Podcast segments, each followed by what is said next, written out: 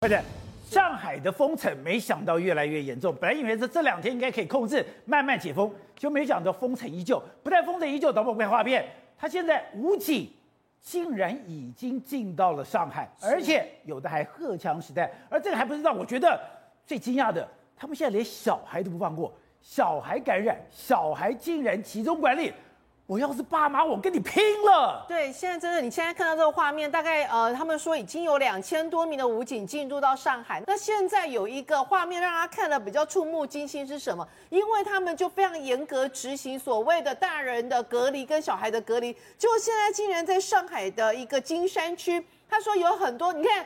这全部都小孩子，竟然坐在同一个有没有一个病房里面？他们要干嘛呢？他们要拖去隔离，然后爸爸妈妈小孩子要被隔离，全全部要被隔离，然后爸爸妈妈全部都不在身边哦。你刚刚看那个小孩子还算有点大，大概有三岁多、四岁多，就有更多的画面是两岁多、一岁多的，他们是两三个人躺在一个床上，然后完全爸妈都不在旁边，就这个这个。就完全爸妈没有在旁边，而且很可怕。那小孩子其实如果一翻就掉在地上了。然后你知道这个病房里面有多少这样的年纪的小朋友吗？两百个。你知道有多少的护士吗？十个。所以怎么可能十个护士可以可以照顾这个年龄两百个这样的年龄的幼儿的小孩？根本不可能。所以结果就会变成怎样？结果就是那个小孩子尿布包了一整天才换一次。所以他的那个有一个妈妈，她在里面，她整个哭到不行。她说：“还好我本人也是确诊，我一直拜托那个医生，医生才愿意让我留在照顾我的小孩。”她说：“你不然这样的话，我怎么忍心让我的小孩自己放在那边？”所以妈妈必须要赶快逼。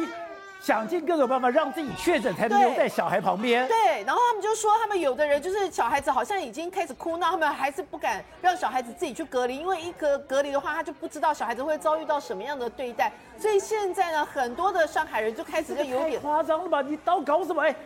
一个大量的车子里面塞了一堆小孩子。对，而且你知道他们很夸张的是，他们说有的小孩子从一进去，因为看不到爸妈，然后你的尿布又都没换。他说有的小孩子一进去哭哭哭，哭到四天之后，整个烧瞎没有声音，然后不断的发高烧。后来那个小孩子有点要病要送入加护病房，所以才通知爸妈来。那个爸爸非常生气，就直接就丢东西，就说我的小孩子好好的进来，被你顾成这样。他们就说，所以他们现在很多的那个呃网站上就开始流传说这里都是孩子，然后就想说至少有两两百个孩子在这里，然后完全没有其他的爸爸妈妈，然后就有在讲说这是上海吗？真的不敢相信，竟然会有这样的一个状况，然后类似的状况就会让这些呃家长们真的是完全不敢相信。天哪，还有五十八天的小婴儿竟然也这样被隔离，然后楼上有两百个孩子，只有十个护士，根本忙不过来，然后呢？